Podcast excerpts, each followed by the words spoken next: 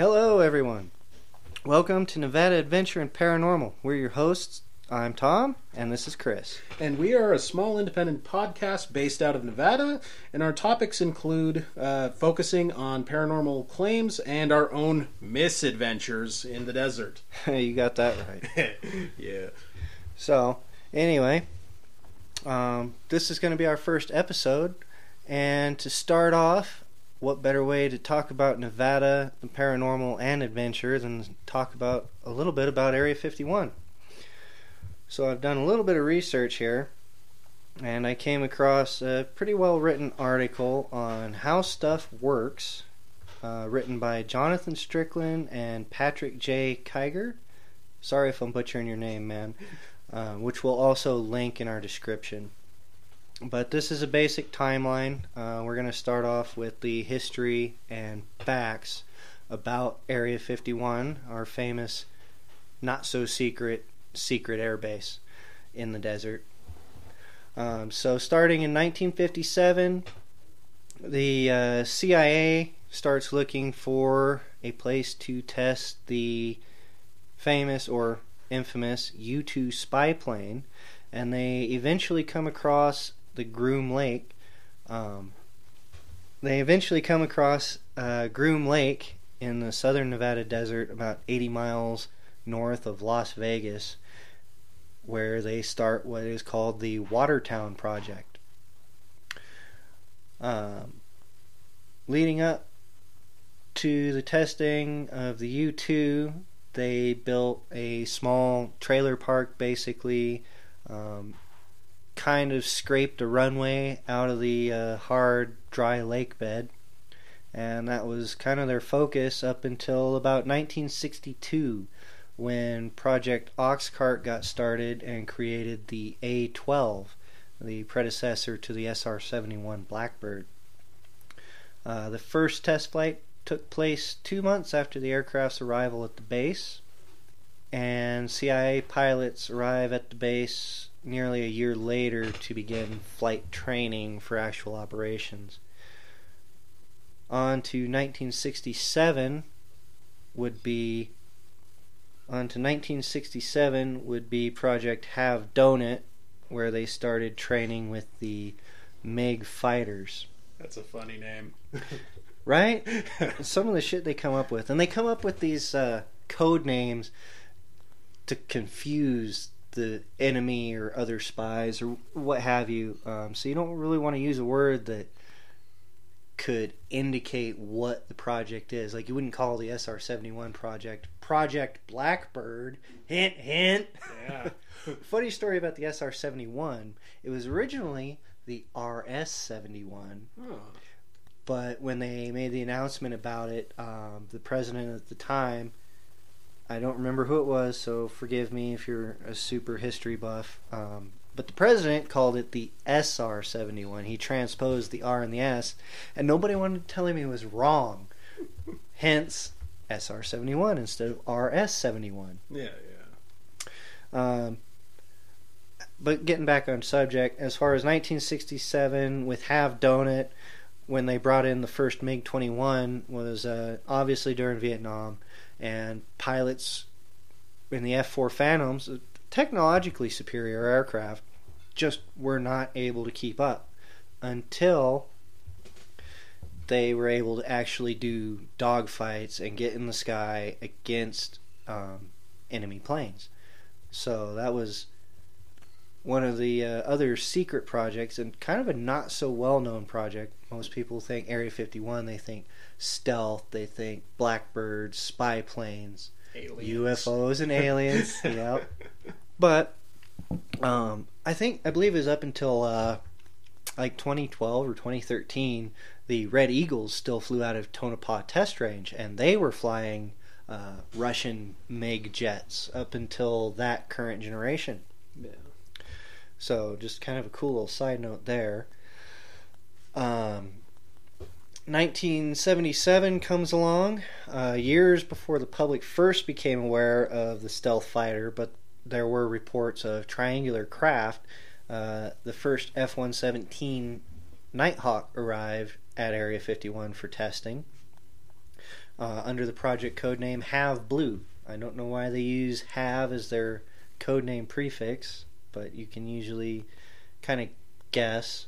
Um, 1982, the vehicle known as Tacit Blue. This was uh, kind of a like if an SR 71 Blackbird got stung by a bunch of bees, is a good way to describe it. I heard it described on another podcast. Um, but that's a good way to describe Tacit Blue. It's kind of bloated and flat nosed and not the angular stealth shape we usually think about.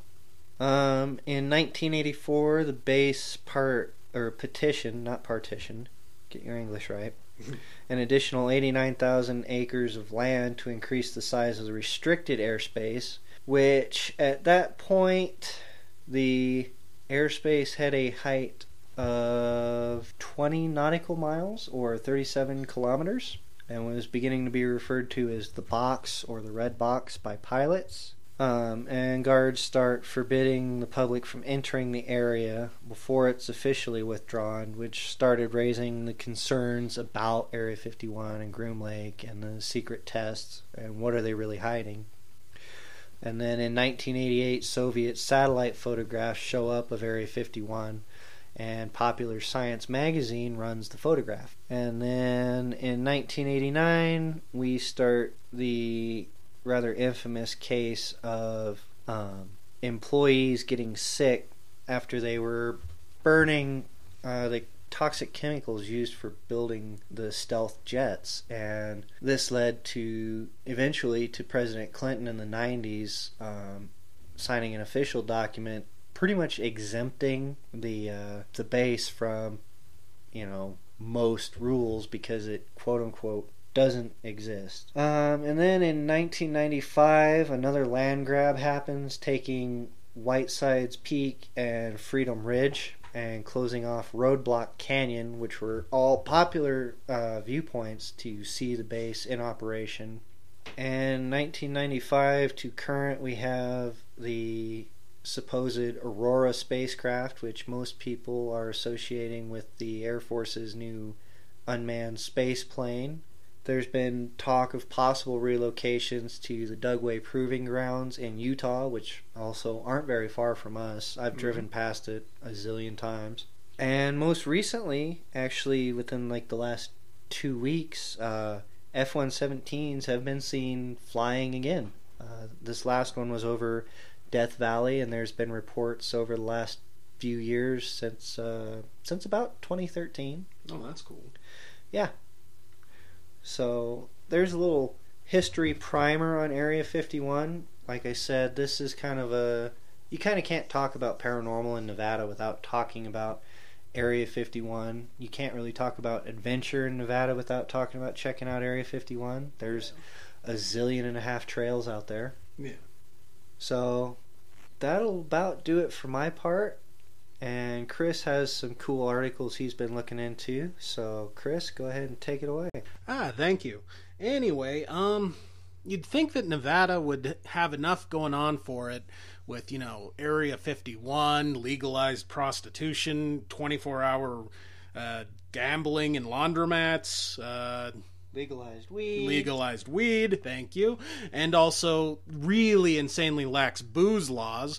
But apparently that wasn't enough. So I did some research on uh, cryptids that are found in Nevada, right? And turns out that we are home to a bunch of monsters on top of all that. Anyway, um, so the first one I want to talk about is Tahoe Tessie, based on uh, Washoe and Paiute tribe legends.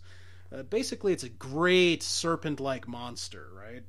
Uh, lived ben- lived in a cave beneath uh, Lake Tahoe and apparently it's somewhere in the range of like 80 to 100 feet long some people say and on top of that there have been hundreds of reports about serpent sightings in Lake Tahoe over the last couple of centuries, and some of them even persist into the modern era.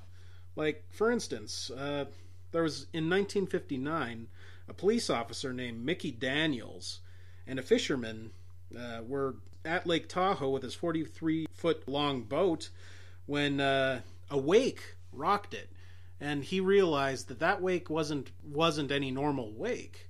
Instead, it felt like, you know, a giant sea monster or sea creature swimming underneath his boat. And he also claimed that he saw some kind of shimmering like scales or something like that too. But apparently no one really believed him and so his story pretty much dies there. But in 1979, interestingly enough, 20 years after the first recorded sighting in the 20th century, a witness claimed him and his uh, group of four other people saw an enormous serpent like creature, you know, giant snake, hunting a school of fish. Honestly, I find that really interesting simply because it was about as big around as a telephone pole and maybe 30 to 60 feet in length from what we could see of it, he said, uh, as he told uh, the local newspaper. It didn't swim like a snake.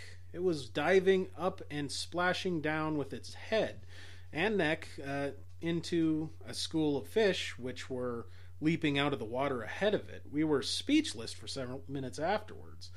And uh, that is actually classic alpha predator behavior right there. So, I mean, whether or not it actually exists is uh, up to the viewer that and the person receiving the information.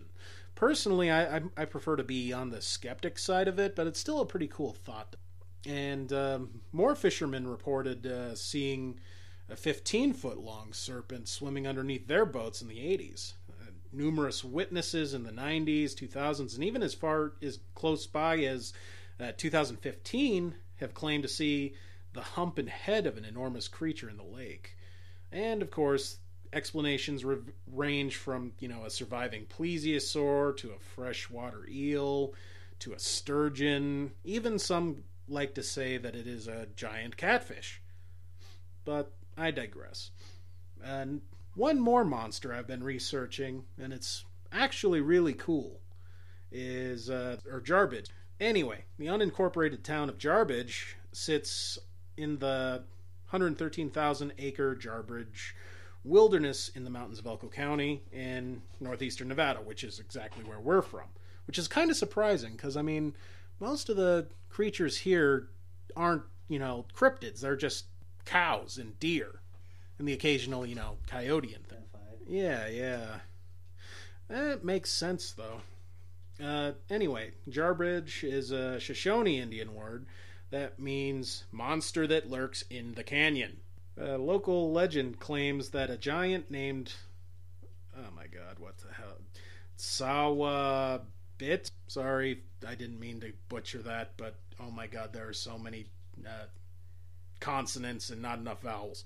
Um, grabbed anyone who ventured into his canyon, put them in a basket, and carried the victims to his cave where he would cook and eat them. The Shoshone chased Sawabits into the cave and imprisoned this man eating monster by blocking the entrance with boulders.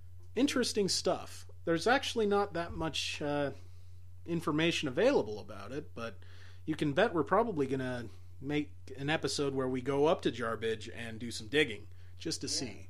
And last but not least, uh, there's also this other one of uh, a living pterosaur uh, was diving near Winnemucca. Yeah, Winnemucca. Uh, so I mean, you know, it's kind of a backwater place with like what five thousand people, you'd say. Oh, it's got to be bigger than that. They got a Walmart now. Oh crap! Okay, so, so ten thousand. For our listeners, that's how you measure the size of a town in Nevada. If they got a Walmart, they're bigger. Yes, Nevada or uh, Elko has a Walmart, and apparently Winnemucca does too. So, um, anyway, this was in June of 2015 when they encountered a gray, leathery, quote unquote, bird on I 80, according to the website uh, Cryptozoology News, which, seriously, guys, you should totally check that out. It's really interesting stuff. Lots of cool articles. Um, we'll probably put a link in our description later. Yep, yep. Definitely going to put a link in our description. Uh, their headlights shone on the creature at about 11 p.m. It had a long, thin neck, a long beak, and a big head crest. There were claws on the end of its seven foot wide bat like wings, and the creature struggled to get airborne and barely cleared the top of the man's car. Uh, the driver identified it as a parasaur. Although thought to have been extinct for like 65 million years, sightings of living pterosaurs have been reported all across the world. And in uh, exploring American monsters in Arkansas and Kansas. Well, anyway, um, that should be enough for right now. But uh, if you like our podcast, please subscribe and also follow us on uh, Facebook and Instagram. And that'll be NV underscore adventure underscore paranormal for Instagram, and will be the same for the Facebook for the foreseeable future. Thank you all, and have a good night. All right.